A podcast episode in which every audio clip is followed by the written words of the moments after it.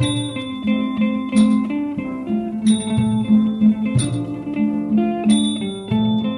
ีดีธรรมบรรยายชุดงานก็ได้ผลคนก็เป็นสุขโดยพระพรหมคุณาภรณ์ปอประยุตโตวัดยานเวศกวันตำบลบางกระทึกอำเภอสามพรานจังหวัดนครปฐมเรื่องที่แปดเรื่องเคราะห์ร้ายเจอประเทศไหนกลายเป็นโชคโชคดีเจอประเทศใดกลายเป็นเคราะห์ตอนที่หนึ่งบรรยายเมื่อวันที่ยี่สิบเอ็ดสิงหาคมพุทธศักราชสองพันห้าร้อยสี่สิบเจ็ด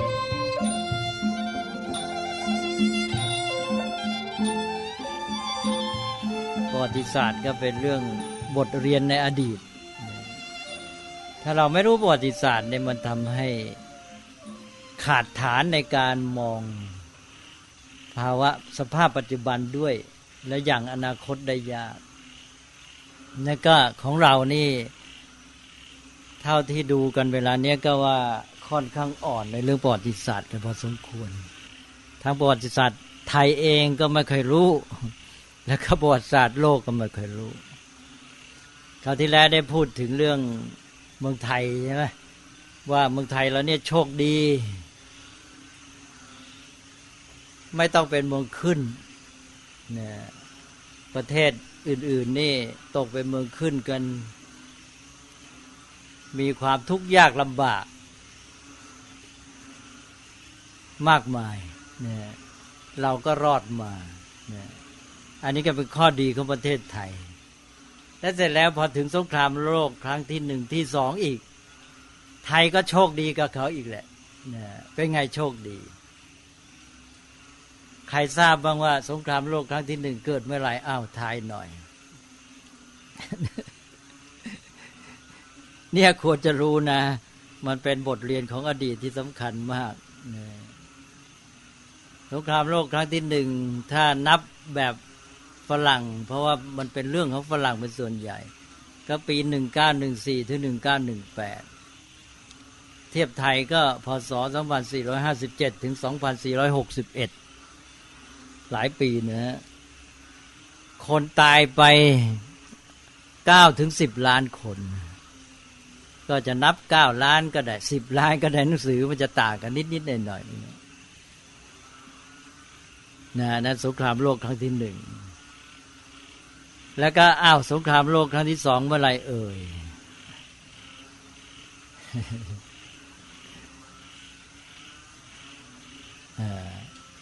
อันนั้นสองสี่ห้าเจ็ดถึงสองสี่หกเอ็ดนี่พอรัชกาลที่หกนะฮะนี่ก็มาสงครามโลกครั้งที่สองค.ศ. หนึ่งเก้าสามเก้าปีผมเกิด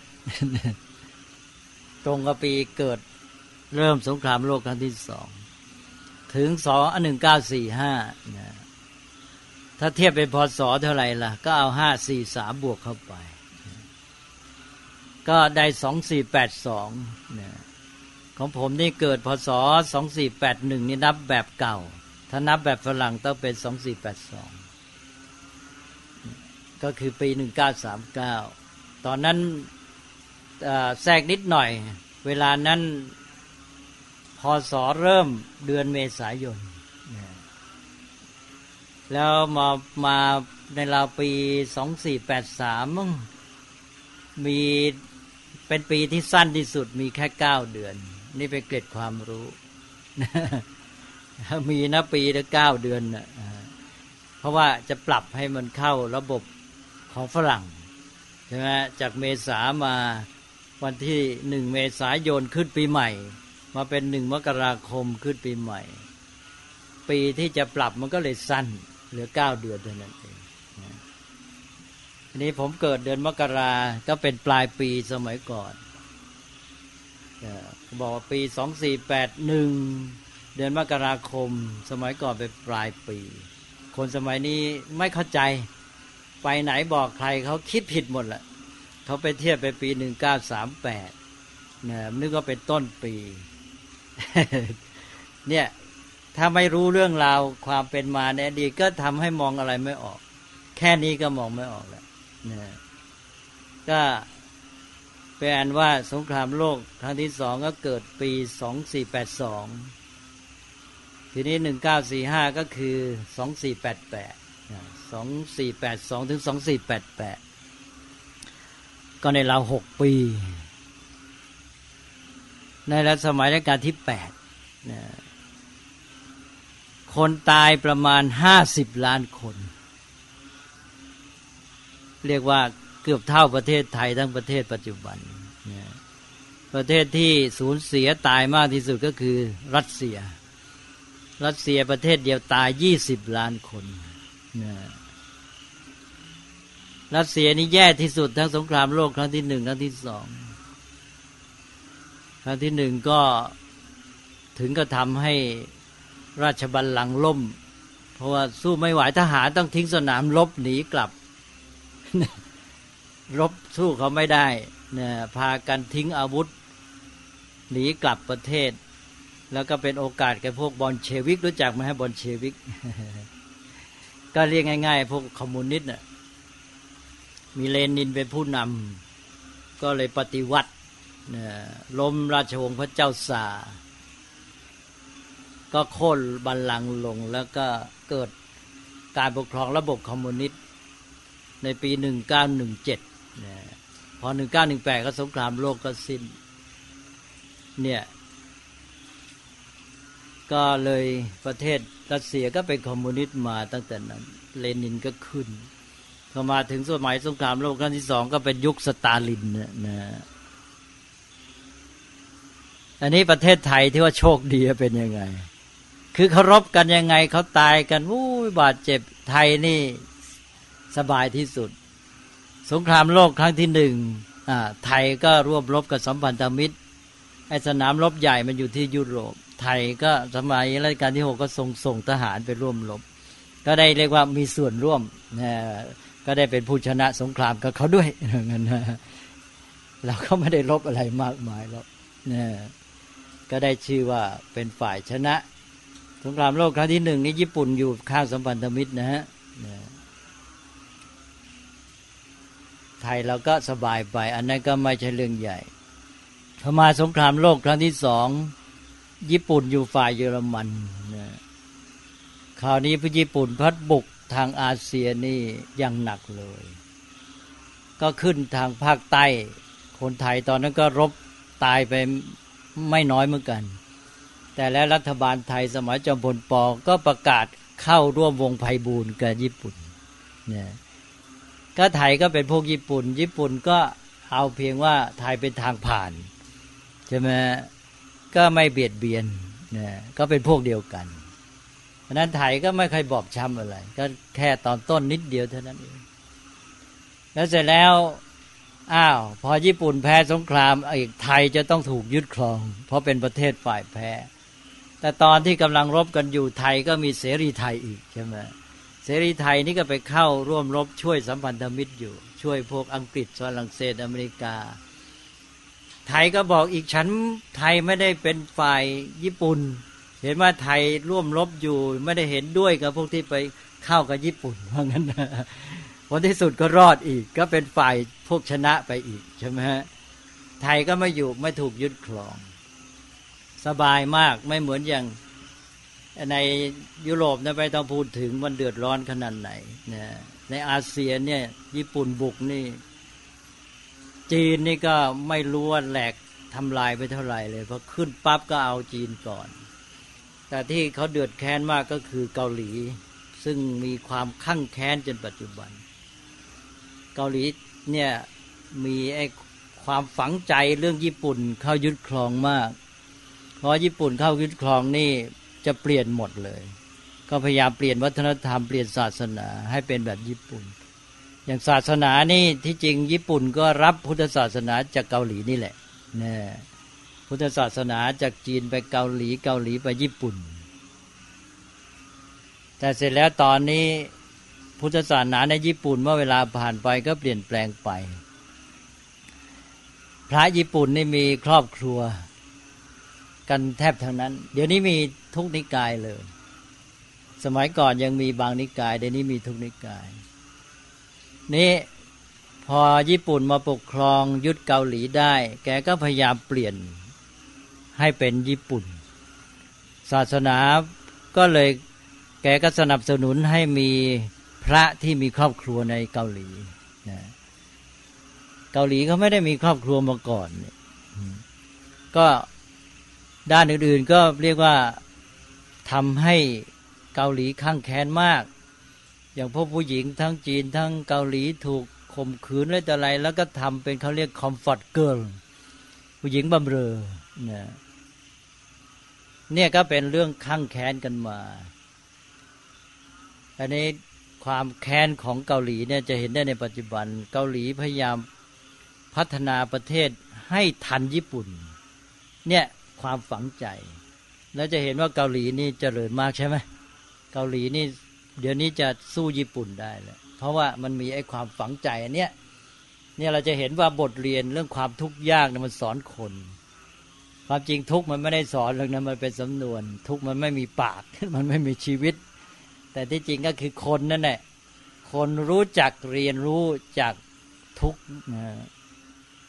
ความทุกข์ยากก็ทำให้คนนี่มีความเข้มแข็งเพราะต้องดิ้นรนต่อสู้เพราะนั้นพวกนั้นมีความทุกข์มากก็กลับเข้มแข็งและยิ่งมีไอ้ความผูกฝังใจเนี่ยความข้างแค้นเกิดมานะใช่ไหมที่ว่าจะต้องทำตัวให้ยิ่งใหญ่ให้มันทันเขาให้เหนือเขาเนี่ยนะญี่ปุ่นไอ้เกาหลีก็ฝังใจอันเนี้ยจะต้องสู้ญี่ปุ่นให้ได้ต้องเจริญให้ทันให้เหนือญี่ปุ่นเพราะนั้นเขาก็เร่งความเจริญของประเทศมาแล้วก็เจริญได้จริงๆเนี่ยในนี้ไทยเรานี่สบายตลอดใช่ไหม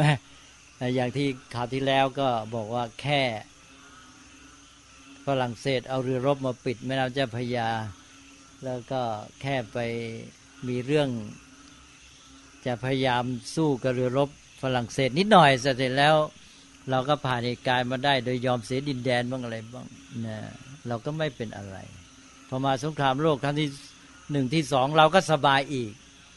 มันก็ไม่มีทุกข์ไม่มีความเดือดร้อนมันก็ผ่านมาง่ายๆนะนี่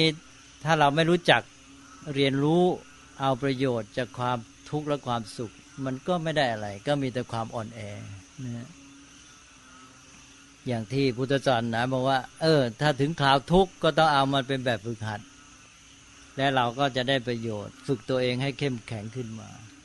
ถ้าถึงคราวสุขก็ต้องถือเป็นโอกาสว่าจะทำอะไรก็ง่ายก็คล่องรีบทำซะอย่าประมาทนี่ในทางร้ายก็คือว่าไม่รู้จักเอาประโยชน์จากสุขพอสุขก็ลุ่มหลงเพลิดเพลินมัวเมาใช่ไหมก็ไม่ได้อะไรก็เลยอ่อนแอจมอยู่พอทุกข์ก็เอาอีกท้อแท้นั่งจับเจ้านะแล้วก็ไปหวังพึ่งให้เขามาบันดาลช่วยเหลือก็รอรับความช่วยเหลือไปก็ไม่ได้เรื่องอีกมันก็อ่อนแอเรื่อยไปนั่นก็เนี่ยเราไม่ค่อยได้ประโยชน์จากบทเรียนในอดีตของเขานี่ทุกข์กันมากตอนสงครามโลกครั้งที่สองระหว่างที่รบกันนะมันมีความทุกข์ทั่วโลกแม้แต่ไทยที่ว่าไปเข้ากับญี่ปุ่นแล้วก็ก็เลยเรื่องของการเบียดเบียนทำลายชีวิตก็น้อยแต่ถึงอย่างนั้นก็ยังได้รับผลร้ายจากความแร้นแค้นเพราะสงครามเกิดขึ้นแล้วก็ทุกข์ยากแร้นแค้นทั่วไปเพราะตอนนั้นก็เข้าใจกันว่าเป็นจุดหนึ่งที่ทำให้คนไทยเนี่ยเสียนิสัยอันหนึ่งเขาว่าพอเข้ากับญี่ปุ่นเนี่ยคนไทยก็ไม่ได้รักกับญี่ปุ่นจริงแล้วตัวเองก็มีความเดือดร้อนแร้นแค้นใช่ไหมก็หาทางลักขโมยของญี่ปุ่นเนี่ยญี่ปุ่นนี่ก็มีสินค้าอะไรต่างๆมากมายเพราะเขาเป็นประเทศมหาอำนาจเนี่ยเช่นเอาขึ้นรถไฟคนไทยเราก็คอยรอขึ้นดักพอขึ้นรถไฟไปได้ก็ไปเปิดตู้สินค้านะถีบสินค้าลงลงลงลงลงแล้วก็กระโดดไปอะไรเงี้ยนะมีเรื่องเยอะแยะหมดเนี่ยลักน้ำมันบ้างอะไรบ้างไอ้ญี่ปุ่นมันก็แค้นเนี่ยตอนนั้นคนไทยเดี๋ยวจะมีสักสิบกว่าล้านสิบแปดล้านได้ไงเนี่ย ญี่ปุ่นบอกคนไทยมีสิบสิบแปดล้านคนเป็นขโมยยี่สิบล้านว่างั้นว่างั้นว่างั้นคือได้ชื่อเลยคนไทยนี่นะขโมยก็แล้วก็เกิดไอ้ความรู้สึกว่าตัวเองเก่งลักขโมยแกล้งญี่ปุ่นได้เก่งก็ว่าเลยเป็นนิสัยว่าไปแกล้งเขาได้ทำอะไรโกงเขาได้สำเร็จแล้วก็เก่งเพราะงั้นนะก็ชอบใจกันใหญ่แหมไปแกล้งไอ้ขโมยเอาของเขาได้ลักของเขาได้ญี่ปุ่นเขาก็ลงโทษแรงนะอย่างไปลักน้ำมันมันเขาก็จับได้เนี่ยเขาเอาน้ำมันกรอกปากให้ตายให้กินน้ำมันแล้วก็กรอกลงไปก็มีวิธีกันต่างๆแหละแล้วญี่ปุ่นนี่ก็ร้ายตอนนั้นก็มาจับเฉลยพวกฝรั่งได้ก็เอามาสร้างทางรถไฟสายมรณะแล้วก็ทารุณโหดร้ายมากให้นุ่งผ้าเตี่ยวผืนเดียวอยู่ดากลางแดดทำงานทั้งวันอาหารก็ไม่ค่อยมีคนไทยเราเป็นคนมีเมตตากรุณาอย่างพวกผู้หญิงไทยแล้วเนี่ยนะครอบครัวไทยก็ลอบเอาพวกไอ้กล้วยกล้วยอะไรพวกนี้ให้พวกทหารฝรั่งนี่ก็ด้านหนึ่งก็คือเป็นคนมีน้ำใจดีพวกฝรั่งก็รักก็ปรากฏว่าต่อมาหลังจากที่ญี่ปุ่นแพ้สงครามพวกฝรั่งเหล่านี้ก็กลับเป็นฝ่ายชนะใช่ไหมก็พ้นจากการถูกจับเป็นเฉลยต้องทำงานแกมีชัยชนะแกก็กลับมารักกับคนไทยมีเยอะเลยที่ว่าพาหญิงไทยไปแต่งงานกันอยู่เมืองฝรั่งเช่นที่เนเธอร์แลนด์อะไรพวกนี้นะไปเถอะมีเจอเยอะที่ว่าแต่งงานกันไปยุคสมัยสงครามโลกครั้งที่สองก็คนไทยก็เนี่ยก็มีปัญหาเรื่องไอ้เนี่ยแต่ว่าในด้านความแร้นแค้นก็ปัจจัยสี่อาหารคนไทยก็จะไม่ค่อยมีปัญหาเนี่ยนี่นี่ก็เป็นข้อดีเมืองไทยอุดมสมบูรณ์แต่เสื้อผ้านี่ขาดแคลนมากสมัยนั้นจะเห็นเด็กนุ่งกางเกงก้นปะเป็นธรรมดาแล้วเพราะเหตุที่ก้นปะเป็นธรรมดาก็เลยทำซะให้สวยเพราะฉะนั้นตอนนั้นน่ะเขาจะทำไอ้ก้นของกางเกงเนี่ยเป็นรูปใบโพนะคือหมายความว่าแม้มันจะปะก็ทำให้มันดูน่าดูนะก็เลยเด็กนุ่งกางเกงไอ้ก้นปะเป็นรูปใบโพนี่เยอะแยะไปหมดนะยุคนั้นก็คือยุคที่ขาดแคลนไอ้เรื่องของเสื้อผ้าแล้วก็ขาดแคลนมากอีกอย่างก็คือยาหายากแม้แต่ยาแก้ปวดแก้ไข้แอสไพรินอะไรพวกเนี้ยนะส่วนเรื่องที่อยู่อาศัยก็ไม่ค่อยขาดแคลนคนไทยนี่ก็ถึงยังไงก็ได้มีทุนดีเยอะเรื่องอาหารแล้วก็เรื่องที่อยู่อาศัยก็สบายดินแดนอุดมสมบูรณ์ไม่เหมือนเมืองฝรั่งฝรั่งนี่แร้นแค้นที่สุดเลยนะก็อย่างเยอรมันนี่เพราะเป็นผู้แพ้สงครามนะตอนที่เยอรมันบุกเนี่ยนะพอเหลือประเทศสุดท้ายก็คืออังกฤษเพราะว่าได้หมดแล้วพื้นแผ่นดินยุโรปก็เหลืออังกฤษแกก็กะถล่มไม่เลี้ยงก็บอมเขาเรียกอาวุธ วี หนึ่ง วี สอง นะยิงบินไปโดยไม่ต้องมีคนนั่งนะไอ้นี่ก็ลงที่อังกฤษเกาะอังกฤษนี่บอมติดกันอยู่ยี่สิบหกวันนะก็เรียกว่าไม่คำนึงถึงว่าเป็นพลเรือนหรืออะไรสถานที่บ้านเรือนคนไม่ต้องเกี่ยวกับทหารเอาหมดแล้วก็อังกฤษก็แทบแย่เยอรมันก็หวังว่าจะต้องถล่มให้มันยอมแพ้ให้ได้ในตอนนี้ก็เป็นช่วงที่พอดีอเมริกาก็มาพออเมริกามาเยอรมันมันช้ำเต็มทีแล้วนะในที่สุดก็เลยเยอรมันก็แพ้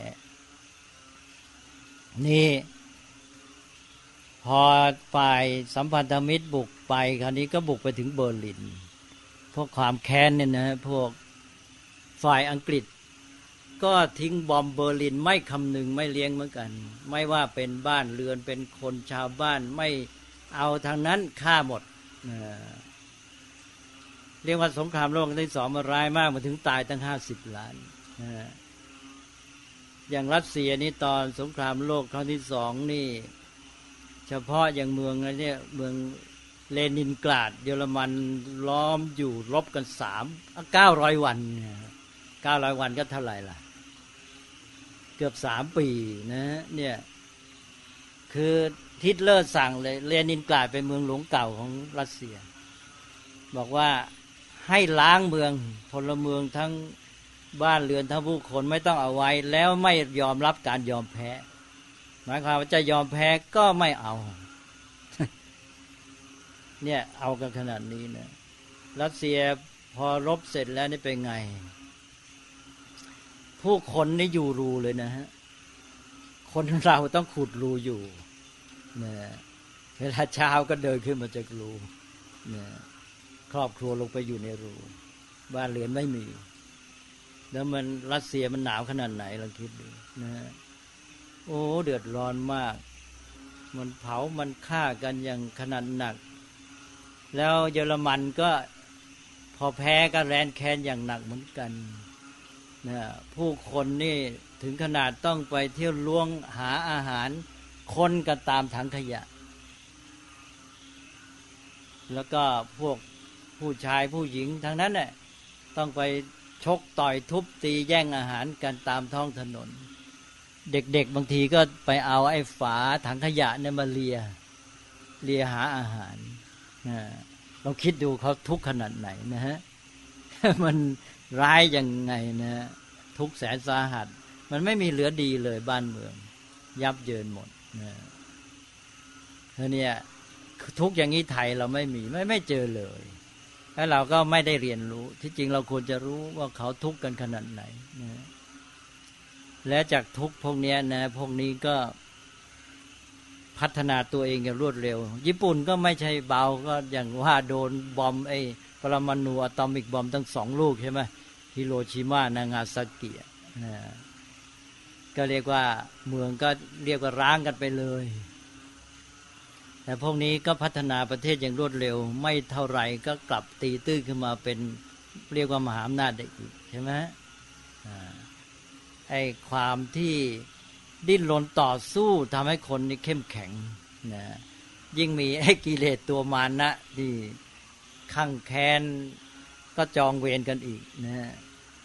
แล้วก็เรื่องนี้มันก็เรื่องจองเวรกันนะเพราะว่าสงครามโลกครั้งที่สองก็มาจากสงครามโลกครั้งที่หนึ่งสงครามโลกครั้งที่หนึ่งก็เยอรมันมันทำพวกสัมพันธมิตรไว้แรงพอพวกสัมพันธมิตรมีอเมริกามาร่วมมีชัยชนะปราบเยอรมันลงได้ก็ทำสนธิสัญญาสนธิสัญญาเรียกว่าสนธิสัญญาแวร์ซายน์เนี่ยอเมริกาก็ยื่นข้อเสนอเพื่อจะให้อยู่กันได้สงบแต่พวกอังกฤษฝรั่งเศสไม่ยอมต้องทำสัญญาแบบแก้แค้นนะหมายความว่าต้องกดขี่บีบคั้นฉันเรียกค่าปฏิกรรมสงครามรู้จักไหมฮะอย่างมากมายแล้วก็กดมันไม่ให้มันมีโอกาสที่จะฟื้นตัวนะให้มันยากจนแร้นแค้นทำสัญญาให้มันดิ้นไม่ได้เนี่ยก็เป็นเหตุให้เยอรมันมันแค้นแล้วเป็นจุดที่ฮิตเลอร์ก็ยกขึ้นมาปลุกชาวเยอรมันอีกใช่ไหมเนี่ยก็จองเวรกันอยู่อย่างเนี้ย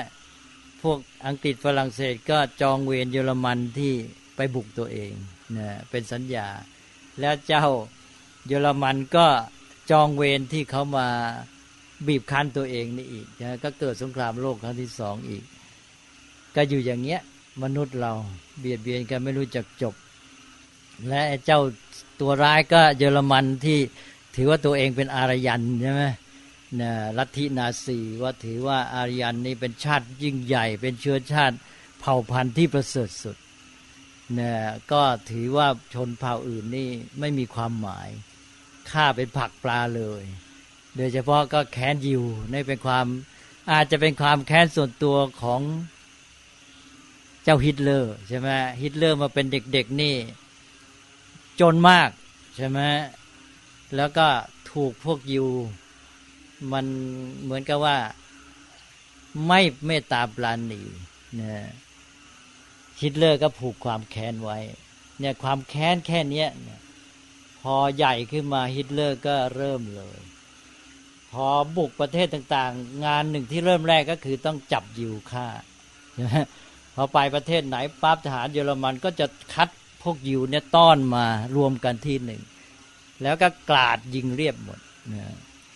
ยิงเสร็จแล้วก็เปิดปากดูมีฟันทองสมัยก่อนเขามีฟันปลอมเลี่ยมทองใช่ไหมก็จะปลดเอาทองคำในปากแล้วก็มีอะไรเอาหมดนะก็ทุกเมืองเขาก็จะใช้วิธีนี้ต่อมาฝ่ายนาซีเองเห็นว่าทหารเยอรมันใช้วิธีนี้แล้วตัวทหารเองก็จะเกิดความดุร้ายก็เลยเปลี่ยนวิธีก็สร้างไอ้ข้าวค่ายกักกันเนี่ยค่ายอะไรค่ายค่ายกรรมกรแรงงานขึ้นแล้วก็ขนขนขึ้นตู้รถไฟไปขนพวกยิวไปนะโดยมากไอ้พวกค่ายเหล่านี้จะอยู่ในดินแดนโปแลนด์แล้วก็สร้างเป็นโรงใหญ่ๆแล้วก็เอาพวกยิวขึ้นรถไฟไปแล้วก็ลงมาอู้ในรถไฟนี่มันก็สภาพคือมันไม่มีเมตตาปราณีอ่ะไม่ให้อาหารและยังไม่พอต้องถ่ายปัสสาวะอุจจาระกันอยู่ในนั้นที่คนตายก็ทิ้งศพไว้ในนั้นนะเน่าก็ก็อยู่ก็นั่นก็อยู่ไปนะพอไปถึงปลายทางก็เปิดออกมาก็ยอบแยบเต็มทีแล้วแล้วก็ลงมาแล้วก็ให้แก้ผ้าหมดนะ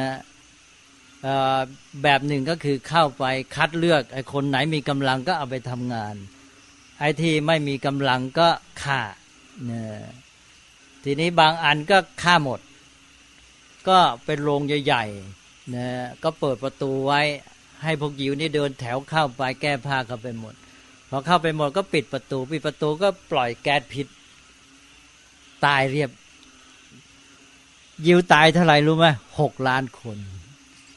นี่คือฝีมือของเยอรมันสงครามโลกครั้งที่สองเขาเรียกโฮโลคอสนะที่เรียกว่าล้างเผ่ากันตามสถิติเขาว่าหกล้านนี่เท่ากับยิวหมดไปจากผืนแผ่นดินยุโรปสองในสามนะก็ยังไม่หมดทีเดียวนะก็ยังเหลือมาเล่าเรื่องให้คนรุ่นหลังฟังอีกนะเนี่ยเขาเดือดร้อนเขาทุกข์ยากกันขนาดไหนไทยเราเนี่ยสบายที่สุดเลยนะไม่ค่อยมีประสบการณ์แต่ควรเรียนรู้ว่าเขาทุกข์เขาลำบากอะไรกันยังไงนี่ผมก็เลยเล่าให้ฟังว่าเมืองไทยเราเนี่ยโชคดีแต่ว่าโชคดีบางทีไม่รู้จักใช้มันก็ทำให้เกิดความประมาทแล้วก็เหมือนกับเป็นเคราะห์เหมือนกันนะอย่างเพราะว่าคนเราอ่อนแอมันก็เป็นเคราะห์ในตัวแหละเนี่ยนี่คราวที่แล้วพูดถึงความอ่อนแอของคนไทยมีอะไรบ้างเหตุปัจจัยสำคัญหนึ่งการมัวเมาในการกินเสพบริโภคฟุ้งเฟ้อใช่ไหมมันก็ไม่ได้พัฒนาตัวเองไอ้ศักยภาพที่มีอยู่ไม่ได้พัฒนาไม่ได้เอามาใช้กินเสพบริโภคหมดวันหมดคืนไปบางทีตายเปล่าไอ้ศักยภาพที่มีอยู่ก็สูญเสียไปหมดสิ้นสองก็หวังผลดลบันดาลรอความช่วยเหลือใช่ไหมทีนี้ไอ้นี่เป็นฝ่ายบั่นทอนแล้วนอกจากนั้นก็ขาดพื้นฐานในเรื่องนิสัยในการผลิตใช่ไหมไม่มีนิสัยในการผลิตอีกเพราะว่าพื้นฐานเราไม่ได้มีเรื่องนี้มาแล้วก็ขาดตัวหนุนก็คือขาดเป้าหมายรวมของสังคมจุดหมายรวมที่จะรวมพลังจิตใจให้พุ่งไปทางเดียวกันก็ไม่มีอีกใช่ไหมฮะไม่เหมือนอย่างเนี้ยอย่างญี่ปุ่นที่มันคิดจะต้องสร้างตัวให้ยิ่งใหญ่ให้ชนะฝรั่งให้ได้อะไรเงี้ยหรืออย่างฝรั่งเองอเมริกันงี้ใช่ไหมก็มุ่งที่จะต้องฝ่าฟรอนเทียร์นะบุกฝ่าไปให้ขยายดินแดนนะบุกฝ่าไปข้างหน้าหรืออย่างอะไรมาเกาหลีปัจจุบันก็เหมือนกันใช่ไหมก็มีจุดหมายที่ว่าจะต้องชนะญี่ปุ่นให้ได้อะไรเงี้ยนะจุดหมายของเรามันไม่มีก็เลยเรื่อยๆเปื่อยๆอยู่กันไปเรื่อยๆหาความสุขกันไปวันๆหนึ่งก็เป็นจุดอ่อนของสังคมไทยแล้วทีนี้ในแง่หนึ่งก็เรามาดูว่าสังคมของเรานี่เป็นยังไงผมอยากจะให้เทียบตัวอย่างสมัยสงครามโลกอย่างครั้งที่หนึ่งเนี่ยอ้าวสงครามโลกนี่ทำให้อเมริกานี่รวยมากนะเพราะแกไม่ต้องเป็นสนามรบ แกส่งทหารมาจริงทหารอเมริกันในตายในสงครามโลกครั้งที่สองนี่ในเราสองแสนคนนะไม่ใช่น้อยเหมือนกันแล้วต่อมาก็ตายในสงครามเกาหลีอีก ห้าหมื่นสามพัน คนนะระยะใกล้ๆกันนะเพราะว่าเสร็จสงครามโลกครั้งที่สองไม่ช้าก็เกิดสงครามเกาหลีแล้วก็มาสงครามยังมีสงครามเวียดนามอีกนะอเมริกาก็ตอนนั้นเริ่มแบกโลกแล้ว ทีนี้ตอนสงครามโลกตั้งแต่ครั้งที่หนึ่งเนี่ยเพราะแกไม่เป็นสนามรบนะตอนแรกแกยังไม่ร่วมรบด้วยซ้ำยกตัวอย่างอังกฤษมันบอบช้ำมากไม่มีทางอังกฤษก็กู้เงินจากอเมริกาแล้วก็ซื้ออาวุธจากอเมริกาอเมริกาก็ได้สองชั้นใช่ไหมนะกู้เงินจากอเมริกาแล้วยังเอาเงินนั้นไปซื้อสินค้าจากอเมริกาอเมริกาเพิ่งกระร่ำรวยใหญ่เขาบอกว่าคนอเมริกันตอนก่อนสงครามโลกครั้งที่หนึ่งนะมีรายได้วันละอ่ะสัปดาห์ละนะสมัยก่อนนี่สัปดาห์ละหกหรือเจ็ดเหรียญถ้าเป็นสมัยนี้ก็ชั่วโมงเดียวนั้นนะค่าแรงของอเมริกันสมัยก่อนนี้ก็เงินมันแพงด้วยสัปดาห์หนึ่งได้หกหรือเจ็ดเหรียญพอสงครามโลกเกิดขึ้นแล้วต้องเป็นแหล่งผลิตอาวุธส่งให้อังกฤษเป็นต้นเนี่ยนะคนอเมริกันรายได้เพิ่มจากหกถึงเจ็ดเหรียญต่อสัปดาห์เป็นร้อยกว่าเหรียญลองคิดดูสิเท่าไหร่กี่เท่าใช่ไหมจะไม่รวยยังไงเพราะฉะนั้นอเมริกันนี่พอสงครามโลกเสร็จนี่แกรวยเลยก็มีความสุขมากโดยเฉพาะยิ่งสงครามโลกครั้งที่สองเสร็จนี่อเมริกานี่เป็นดินแดนแห่งความสุขสมบูรณ์แห่งความรุ่งเรืองเลยนะเศรษฐกิจนี่สะพรั่งเลยอ้าวเนี่ยแล้วเราดูอังกฤษเนี่ยแกทุกข์แต่แกจำเป็นแกจึงต้องไปกู้แล้วก็ต้องซื้อสินค้าแล้วก็ยุทโธปกรณ์จากอเมริกาแล้วในแง่นี้เราจะว่าอเมริกาไหมว่าก็ไม่ได้ใช่ไหมจะว่าอเมริกามาเอาเปรียบหรือได้เปรียบเลยมันก็เป็นการได้เปรียบโดยที่มันก็เป็นโชคของเขาใช่ไหมเนี่ยเขาก็คนของเขาก็อยู่สบายมีรายได้ดีกันเนี่ยอเมริกาผลิตอย่างอย่างสงครามโลกครั้งที่สองนะเขาบอกว่าเรือรบที่เคยผลิตลำละหนึ่งปีเนี่ยต้องผลิตเสร็จในสิบเจ็ดวันนะเคยผลิตปีหนึ่งได้ลำกลายเป็นสิบเจ็ดวันได้ลำหนึ่งนะแล้วก็เจริญแค่ไหนไอ้พวกไอ้อุตสาหกรรมความชำนิชำนาญอะไรต่างๆเนี่ยแล้วพวกผู้หญิงก็ต้องมาทำงานในโรงงานแต่ก่อนนี่อยู่กับบ้านแล้วพอพวกผู้ชายมาสนามรบที่ยุโรปนะฮะก็ต้องอาศัยเอาผู้หญิงออกมาทำงานผู้หญิงก็พลอยเก่งไปด้วยเลยอเมริกาก็พัฒนาในเรื่องเทคโนโลยีกันยกใหญ่ด้วยมันได้ความเจริญหลายอย่างเศรษฐกิจก็สะพรั่งกันใหญ่ไอ้พวกยุโรปช้ำทับตายใช่ไหมอเมริกาสบายเนี่ยนี่เอาละจุดที่อยากจะเน้นก็คือว่าอังกฤษต้องกู้เงินจากอเมริกาแล้วก็ซื้ออาวุธสินค้าจากอเมริกาอเมริกาก็มีรายได้ได้ทั้งขึ้นทั้งล่องเรามาดูในเวลาสันติประเทศไทยแล้วเนี่ยกู้เงินจากฝรั่งแล้วก็ซื้อสินค้าจากฝรั่งใช่ไหมจริงหรือเปล่ายังกับอังกฤษในสมัยสงครามโลกอ่ะไอ้นั่นเขาจำเป็นใช่ไหมแต่เราทำไมต้องทำอย่างนั้นน่ะ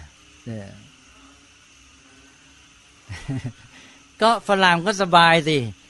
นะได้ทั้งคืนทั้งล่องใช่ไหมเงินก็กู้จากเขาแล้วเขาก็ได้ดอกเบี้ย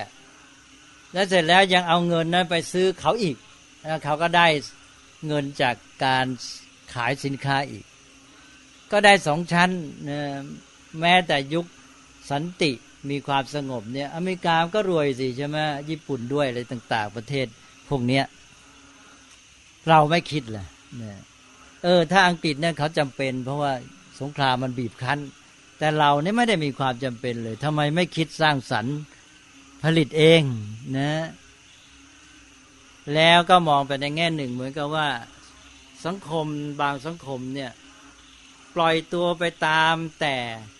กระแสโลกจะเป็นไปก็เหมือนกับว่ามีประเทศอื่นที่เขามีความตั้งใจวางแผนอะไรต่างๆเนี่ยเขามากำหนดบทบาทให้เรา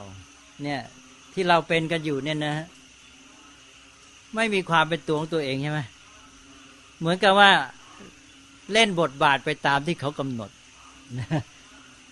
ให้เป็นผู้บริโภคให้ฟุ้งเฟ้อให้เสพนั่นกินนี่อะไรแต่อะไรเขามีมาก็ซื้อไปกินเสพไปเพลิดเพลินหลงมัวเมาไปนี้ถ้าเกิดทุกข์ยากขึ้นมาก็เหมือนกันอีกก็ตัวเองก็ถูกกำหนดอย่างเดียว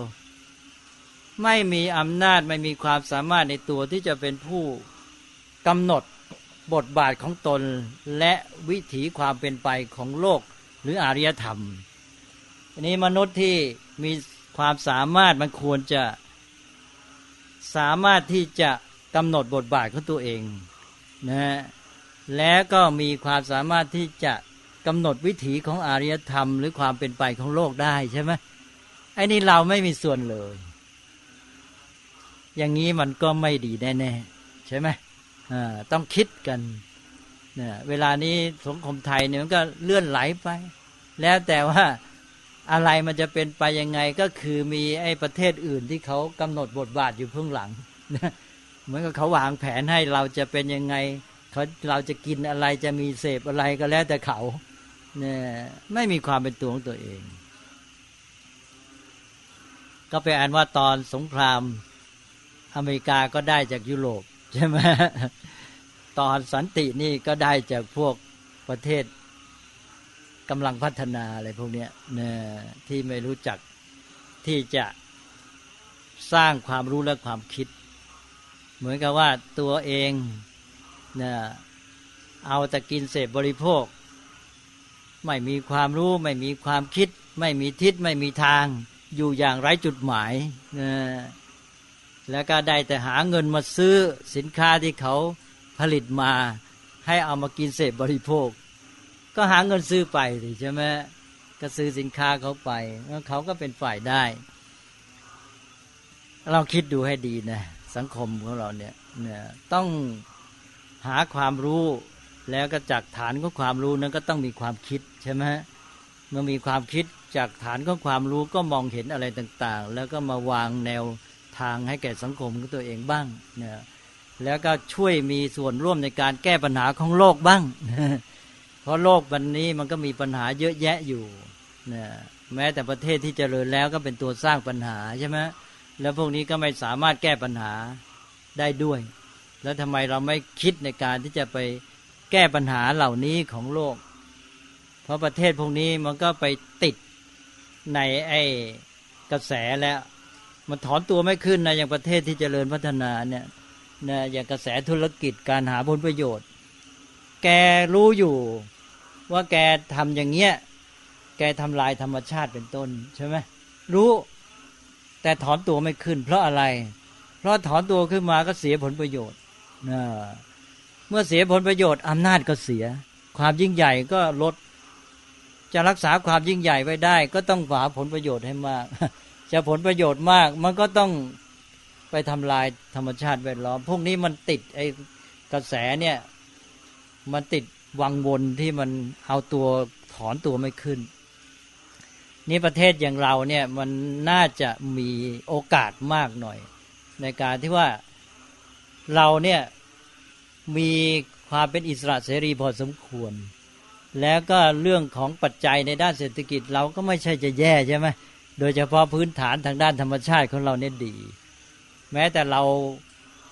ไม่มีสินค้าจากข้างนอกเนี่ยเราจะอยู่ได้ดีกว่าเยอะเลยนะอย่างญี่ปุ่นนี่ถ้าไม่ได้เงินจากการขายสินค้าแก่ต่างประเทศนี่ตายนะเมื่อตอน สองถึงสาม ปีก่อนเนี่ยท่านฟูกุโอกะมาเคยได้ยินชื่อไหมฟูกุโอกะฟูกุโอกะก็มีชื่อเสียงมากของญี่ปุ่นเป็นผู้ที่เป็นผู้นำในเรื่องของอะไรการเกษตรแบบธรรมชาติอะไรของญี่ปุ่นเขานะนะแกก็มาที่วัดนี่ได้มาคุยกันแก แกก็บอกว่าเนี่ยญี่ปุ่นเนี่ยเวลาเนี้ยอยู่ได้เพราะต้องเร่งตัวเองผลิตสินค้าใหม่ๆให้ให้มันนำหน้าเขาอยู่เรื่อยเพื่อจะให้ได้รับความนิยมแล้วพวกประเทศต่างๆก็จะซื้อแล้วก็จะได้เงินจากสินค้าเหล่านี้ไปซื้อไอ้พวกสินค้าการเกษตรใช่ไหมแล้วก็อยู่ได้ทีนี้ไอ้ตัวเองที่ดินที่เดินก็ไม่ค่อยจะมีเคยได้ยินไหมคนญี่ปุ่นเนี่ยบ้านจะอยู่เนี่ยแทบจะไม่มีนะอยู่กันแคบๆช่องนิดเดียวโรงแรมโฮเทลญี่ปุ่นนี่เป็นช่องแคบนิดเดียวแล้วนั่นแหละใครเคยได้ยินบ้างใช่ไหมญี่ปุ่นถึงอยากมาเมืองไทยมาเมืองไทยแล้วมันโล่งเลยนะที่อยู่ที่ไปเยอะคนไทยเคยเล่าให้ฟังญี่ปุ่นมาซื้อไออาหารแกก็อยากจะสนุกบ้างไปซื้ออาหารตามไอ้ข้างถนนน่ะอะไรนะตามเรียกว่าอะไรนะอ่านะฮะอ่าแผงลอยเนี่ยนะซื้อข้าวแกงกินพอกินเสร็จแล้วก็ถามราคาเท่าไหร่พอบอกราคาญี่ปุ่นให้เงินไปเลยบอกไม่ต้องถอนเหมือนกันคือมันนึกไม่ถึงว่าจะถูกอย่างนี้ตอนผมนั่งเครื่องบินกลับมาจากอเมริกาเที่ยวก่อนก็แวะญี่ปุ่นแล้วจากญี่ปุ่นเนี่ยคนญี่ปุ่นขึ้นมาเยอะเลยแล้วก็คนไทยเราที่เป็นพวกสจ๊วตอะไรก็เล่าให้ฟังบอกว่าพวกญี่ปุ่นเนี่ยนิยมตอนนี้มาเที่ยวหยุดหยุดแค่ไม่กี่วันก็มาเที่ยวเมืองไทยเพราะว่าถ้าเที่ยวในญี่ปุ่นนี่สิ้นเปลืองก็มาเที่ยวเมืองไทยมาเมืองไทยรวมค่าเครื่องบินแล้วนะยังถูกกว่าเที่ยวในญี่ปุ่นนั่นนะแล้วสถานที่อะไรแต่อะไรก็สบายใช่ไหมอาหารก็อุดมสมบูรณ์เราไปญี่ปุ่นนี่อาหารชามหนึ่งมีไอ้เต้าหู้ชิ้นเล็กๆหน่อยลอยอยู่ในน้ำหลงจ้งวางกันเถอะแพงริบลิ่วเลยมีแค่นั้นนะเนี่ยเมืองไทยมันสบายแค่ไหนท่านฟูโกกะก็บอกว่าเนี่ยญี่ปุ่นเนี่ยก็อยู่ได้ในการพยายามเร่งตัวเองให้สามารถเป็นผู้นำในเรื่องของคุณภาพสินค้าที่ดีแล้วเสร็จแล้วก็ทำให้ประเทศต่างๆนิยมก็ซื้อก็ได้เงินไปแล้วก็ซื้อสินค้าการเกษตรสิ่งบริโภคไปแล้วก็มีกินอยู่ไอ้ดินแดนของตัวเองก็ไม่พอเพราะนั้นก็จะต้องพยายามพัฒนาที่ว่าวิธีการที่จะปลูกพืชในที่ดินที่น้อยที่สุดให้ได้ผลมากที่สุดและตอนนี้ก็เขาเริ่มพัฒนาเรื่องนี้ขึ้นมามากใช่ไหมไอ้ความบีบคั้นนี่ทำให้เขาเร่งรัดไทยเราก็ไม่ค่อยคิดนะพอญี่ปุ่นผลิตอะไรมาห่อของสวยๆแพงริบลิ่วเลยนะที่จริงบางทีเอาของไอ้วัตถุดิบมาจากเมืองไทยเสร็จแล้วมาขายคนไทยเนี่ยไอ้ตอนเขาซื้อจากเมืองไทยราคานิดเดียวพอมาขายเมืองไทยญี่ปุ่นกอบโกยเอาเงินไปเยอะแยะใช่ไหมนะได้ราคาแพงๆนะคนไทยก็ตื่นนะนี่ของญี่ปุ่นนะก็ไม่ได้นึกอะไรอ่ะเพราะความที่ตัวเองติดค่านิยมอย่างเดียวไม่ได้คิดไปให้ลึกว่านี่มันคือความหมายต่อสังคมประเทศชาติของตัวเองอย่างไรนะก็มีแต่ความฟุ้งเฟ้อเท่านั้นเนี่ยทีนี้แกก็บอกว่าเนี่ยต่อไปเนี่ยญี่ปุ่นจะลำบากขึ้นทุกทีฟูโกกะเขาว่างั้นทำไมจึงลำบากเพราะว่าประเทศอื่นๆเนี่ยเขาก็จะพัฒนาเทคโนโลยีขึ้นมาทันญี่ปุ่นขึ้นไปเรื่อยๆญี่ปุ่นก็จะหนีไม่ไหวอย่างตอนนี้ก็เห็นว่าเกาหลีนี่มันก็ชักจะทันใช่ไหมแล้วเมื่อทันแล้วญี่ปุ่นจะทำยังไงใช่ไหมก็จะลำบากยิ่งขึ้นนั้นญี่ปุ่นแกก็หาทางระบายพลเมืองนะเช่นว่าเอาคนแก่มาอยู่เมืองไทยใช่ไหมเคยได้ยินไหมนะแกก็มาติดต่อเมืองไทยมาตั้งนิคมคนชรานะก็ยังดีเพราะเมืองไทยมีที่ดินอะไรแต่อะไรมากกว่าญี่ปุ่นก็มาตั้งนิคมคนชราขึ้นเอาคนไทยมาเป็นลูกจ้างหรืออะไรเงี้ยนะก็คนไทยก็มีรายได้ขึ้นเพราะญี่ปุ่นรายได้สูงค่าของชีพสูงญี่ปุ่นก็สบายไทยก็ได้ด้วยอะไรเงี้ยนะก็อันนี้ก็เป็นเรื่องของความเป็นไปของโลกนี้นะที่มันสัมพันธ์กันหมดที่เราจะต้องรู้เข้าใจแต่ว่าอย่างน้อยเราต้องรู้นะแล้วก็อย่างเวลาพูดถึงประเทศอื่นๆเราไม่ต้องมัวไปด่ามันสำคัญที่รู้ทันแล้วจะแก้ปัญหาอย่างไรไปมัวด่าอยู่มีประโยชน์อะไรใช่ไหมเหมือนอย่างการด่าอเมริกาแบบเนี้ยด่าฝรั่งก็เวลานี้ก็หลายคนก็จะด่าว่าฝรั่งมันเอาเปรียบคนไทยใช่ไหม จากตลาดเสรีเนี่ยฝรั่งเขาก็ต้องคิดเอาเปรียบเขาเนี่ยใช่ไหมมันเรื่องระหว่างประเทศเนี่ยมันไม่ยุติธรรมจริงไอ้แต่ละฝ่ายมันก็หาทางให้ประเทศของตัวเองได้ประโยชน์มากที่สุดจริงไหมนะมันก็หาทางให้มันว่าเราเรามันแพ้เขาในเรื่องของไอ้ความด้อยเรื่องเทคโนโลยีเป็นต้นเวลาทำเรื่องคล้ายๆเสมอภาคเสร็จแล้วตัวเองก็แพ้เสียเปรียบเขานะไอ้นี้มันก็อยู่ที่เราจะต้องมีปัญญารู้เท่าทันใช่ไหมในด้านหนึ่งก็ต้องพยายามไม่ให้เขาเอาเปรียบส่วนที่ว่าเขาก็ต้องว่าเหมือนการเตือนสติกันนะก็ต้องให้แต่ว่าคือให้รู้ว่าเรารู้ทันนะแต่ว่าตัวประเด็นอยู่ที่ความรู้ทันไม่ใช่อยู่ที่โมด่าใช่ไหมมันก็บอกว่าฝรั่งก็คิดหาทางเอาเปรียบเราผลิตสินค้ามาขายเอาเงินจากเราไปอะไรเงี้ยอ้าวก็แล้วก็เราทำไมไม่พัฒนาตัวเองล่ะใช่ไหมทำไมก็เขาผลิตสินค้ามาตัวเองก็ไปนิยมคลั่งไคล้แล้วก็ซื้อเขาเนี่ยเขาก็ได้แล้วจะไปว่าเขายังไงใช่ไหมเขาก็ยั่วเขาก็ล่อให้เราเนี่ยนิยมอยากได้มากๆเราก็ได้ก็ซื้อก็เงินก็ไปที่เขาทำไมไม่พยายามพัฒนาตัวให้เป็นผู้ผลิตล่ะใช่ไหมก็ต้องพยายามสร้างตัวขึ้นมาแต่ว่าอันหนึ่งก็คือความรู้ทันว่าแกมาท่านไหนนะอย่างที่ว่าเราเป็นทั้งผู้กู้ยืมเงินและทั้งเป็นผู้ซื้อสินค้าจากเขาเนี่ยเราก็ต้องรู้แล้วเราก็เมื่อเป็นอย่างนี้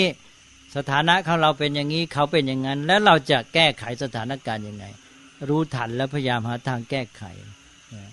เมื่อไม่รู้ไม่มีความคิดคิดอะไรก็คิดเอาเองคิดเหลวๆไหลๆเลื่อนลอยไม่เข้าเรื่องนะฮะแล้วก็ไม่เกิดประโยชน์อะไรทิศทางมันก็ไม่มีพอเรารู้เข้าใจรู้ทันแล้วมีความคิดนะมีเป้าหมายทิศทางของสังคมมันก็เกิดขึ้นมันก็จะมีทางแก้ปัญหาได้อ่าก็แปลว่าอย่าปล่อยให้สังคมเนี่ยไหลไปแต่ตามกระแสมีบทบาทแล้วแต่เขากำหนดให้ใช่ไหมควรจะมีความเป็นตัวของตัวเองพัฒนาตัวเองให้สามารถกำหนดบทบาทของตัวเองขึ้นมาแล้วก็ไปมีส่วนร่วมในการแก้ปัญหาของโลกนำโลกไปสู่ความดีงามด้วยซึ่งคนไทยเนี่ยมีศักยภาพที่จะทำได้แต่ไม่คิดไม่ทำ